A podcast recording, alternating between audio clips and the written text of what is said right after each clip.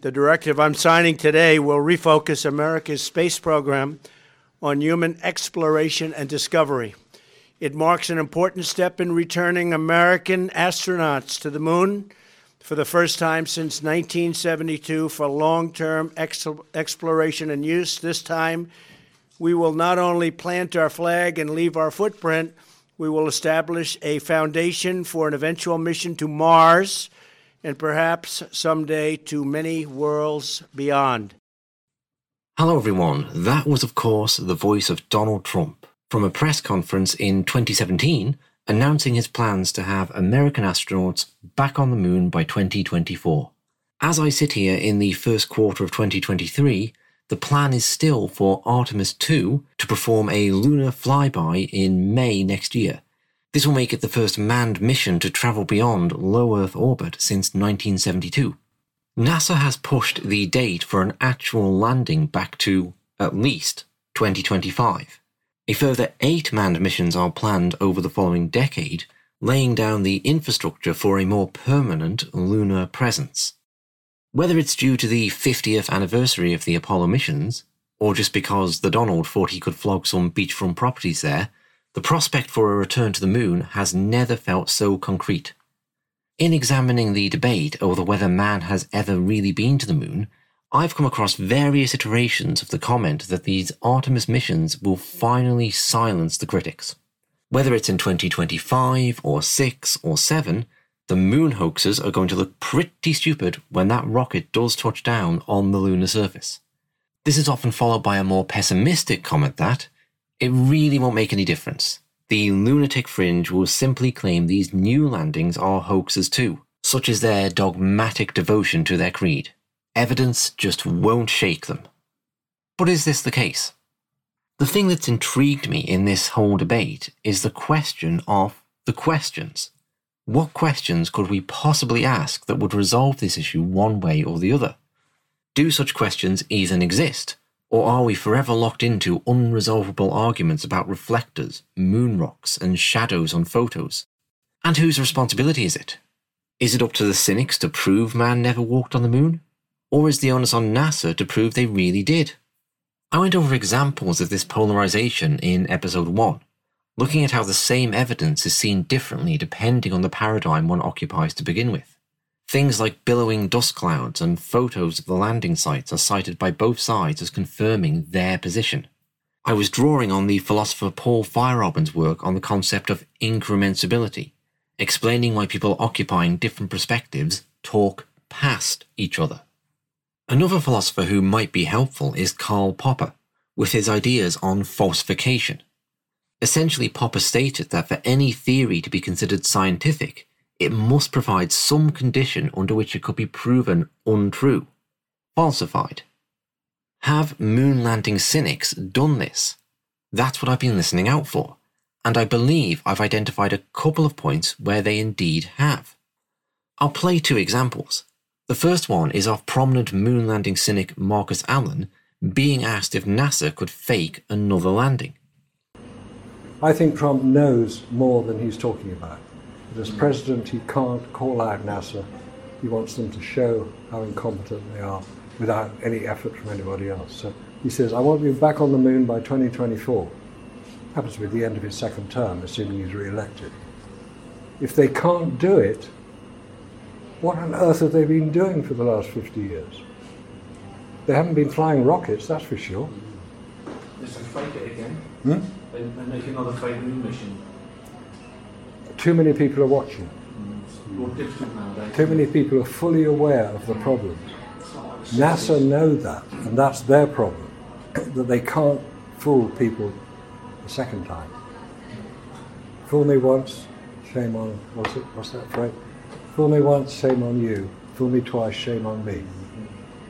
I'm not going to get shamed a second time. Enough people are aware of the problems and will be asking the question. Well, what about the heat shield? You know, you're supposed to be able to use a heat shield. What's the problem? Use what they used on Apollo. Go and, go and take, you know, get some pictures. See, digital cameras are quite different from film cameras. Digital cameras work in space. No dispute about that. It's the film camera that doesn't. The second clip I have is from my recent interview with Randy Walsh, where I was keen to pick up on comments he'd made on NASA's inability to provide good quality photographs of the Apollo landing sites. Let's go with 1972. Let's go with the last Apollo mission. Um, you have the lander there, you have the flag, and so on and so forth there is no atmosphere on the surface of the moon. There's no atmosphere surrounding the moon. It's not even protected. It is protected to some degree, uh, depending on the moon's position to the Earth by the Earth's magnetic field. But for the most part, it's exposed to the elements of space outside of Earth's magnetic field, depending on what orbit it's in. So you're talking 50 years of degradation of the uh, lunar lander on the surface being bombarded by cosmic rays, solar rays, micrometeorites, um, so on and so forth, heat, coronal mass ejections, solar flares, you name it. You can name any of them through the line, and that equipment is being bombarded.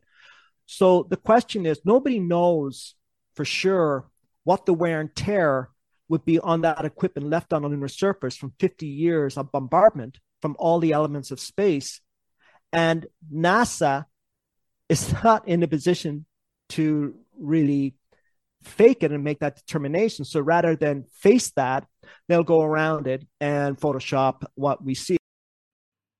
So there we have it. Two men, prominent in the moon hoax community, providing conditions of falsification. If NASA now does make a return journey, or provides high quality photographs, at least as high quality as Google can give you off your house, it's going to be very hard for them to backtrack on these claims. It's not impossible they could backtrack, but their credibility should be damaged in doing so. So now I want to turn this around and invite those who contend the Apollo missions did indeed go to the moon to present their own criteria of falsification. If it's going to be embarrassing for the cynics when humans return there in a couple of years' time, will it be equally embarrassing to the believers if they don't? Well, no, probably not. I mean, you'd expect some delays. But at what point will it get embarrassing? What if there's not a return journey by the end of this decade? The Artemis program would then have taken longer than Apollo did and without any success. What about by 2035, a full 18 years after Trump's announcement? By that time, Artemis 11 is supposed to have landed with lunar habitats allowing astronauts to camp out for months. What if none of this happens? By 2030, 40, 50? When does it become a problem? If we go a full 100 years without a return journey, will 2072 be the year 1969 comes into doubt? Of course, the absence of a future event can never prove a past one did not occur. But surely it can raise doubts. It seems certain that the more time that passes absent a return, the more people in the world will harbour these doubts. These then are my two questions for anyone who is firmly convinced NASA sent men to the moon. At what point will the continued absence of clear photographs of the Apollo landing sites cause you to begin to harbour doubts? And at what point will the failure to return raise doubts? Now you can say that not even in a thousand years, not when the sun rises in the west and sets in the east, or the mountains blow in the wind like leaves, will you ever, ever doubt the Apollo landings. But then, unlike the moon hoaxes, you can't insert any point of falsification here. You set the game up in a manner where you can only ever win. You might start to sound like you have your own dogmatic devotion to a particular creed. If this question had been asked in 1972, I don't think anyone would have gone as far out as 50 years without a return. That's why I'm asking it now. So, in another 10, 25, or 50 years, we can look back and see how people's predictions played out. If you leave an answer in the comments box of whatever platform you're listening to this on, I shall incorporate them into a future episode. Perhaps you think there are other, better questions to ask. Better falsifications for both sides. I can think of a few candidates myself, and I'm interested to hear what other people come up with. Thanks for listening. I actually compiled some clips for this episode of previous US presidents talking about returning to the moon, and I didn't end up using them, so I'll play us out with them, as I think it's worth being aware of how many failed predictions have already been made. Because the Apollo astronauts left more than flags and footprints on the moon, they also left some unfinished business. For even 20 years ago, we recognized that America's ultimate goal was not simply to go there and go back, but to go there and go on.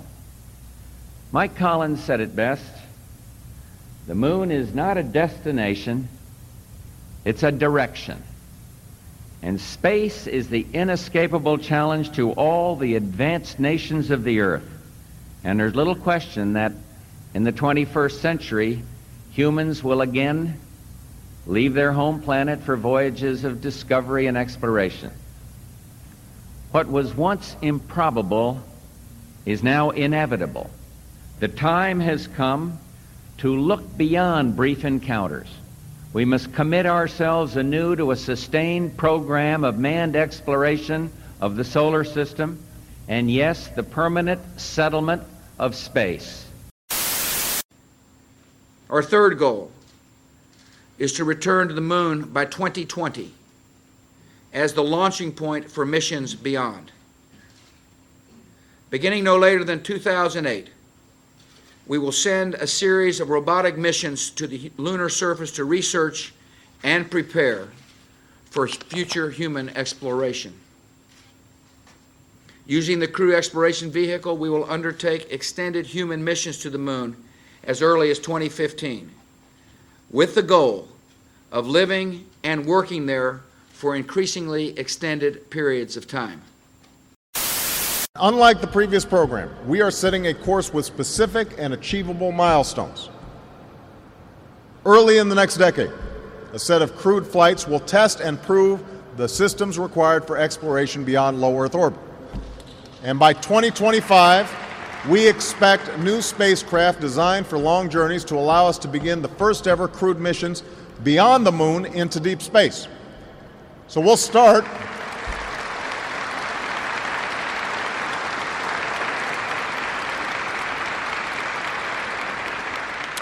We'll start by sending astronauts to an asteroid for the first time in history.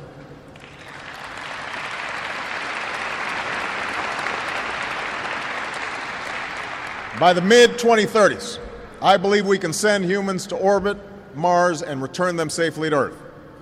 And a landing on Mars will follow. And I expect to be around to see it.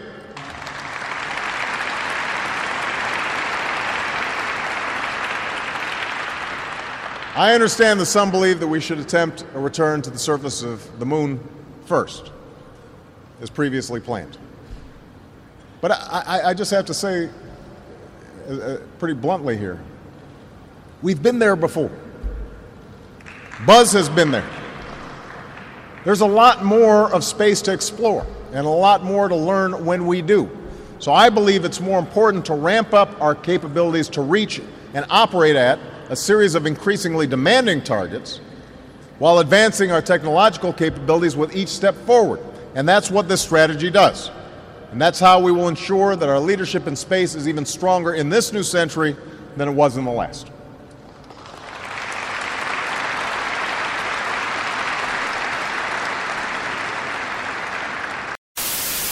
If your kid wanted to find out whether or not there were there's a man on the moon or whatever, you know, something, or, you know, whether those aliens are here or not. You know, who are the people they talk to beyond the kids who love talking about it?